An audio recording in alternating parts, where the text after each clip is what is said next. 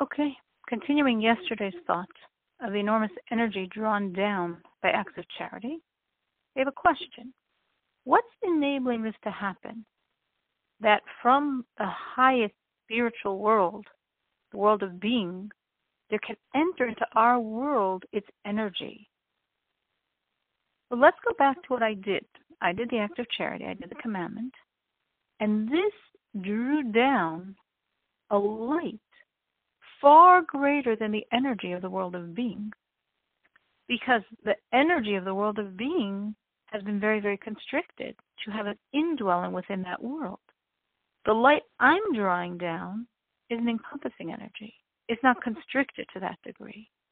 So it's far, far more intense than anything in the world of being, to such a degree that, in a sense, my world, our physical world, and world of being, this highest spiritual world, are in a sense similar. Because compared to that light, compared to that infinite radiation that far transcends the world of being, in comparison to that, the world of being and our corporeal physical reality are about equally distant from that light. So that's enabling then the radiation of the world of being to penetrate our world. Now, this additional radiance, this infinitely greater, encompassing radiance, first impacts the highest level of the world of being, the divine attribute of seminal wisdom, so to speak, the head. If we go back to the quotation from yesterday, we never touched on the end of the quotation. What happens in charity?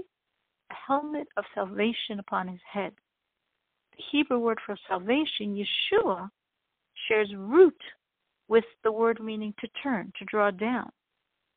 So the helmet on his head, these high energies are being drawn down. What specifically is being drawn down? Again, looking at the same root is Shai, the two letters Shin Ayin, which means 370. In Kabbalah, we're told of the 370 lights, which encompass all of the light of God's ten divine attributes that are shining now on the seminal wisdom, and they're drawn down through this act of charity. And all of this great, enormous spiritual benefit that's going to reflect in all the physical bounty and blessing is very, very secondary. Just consider like the fruits of the reward. The main reward is what I will experience in the world to come by the time of the revival of the dead, when the essence reward for these acts will be expressed and experienced.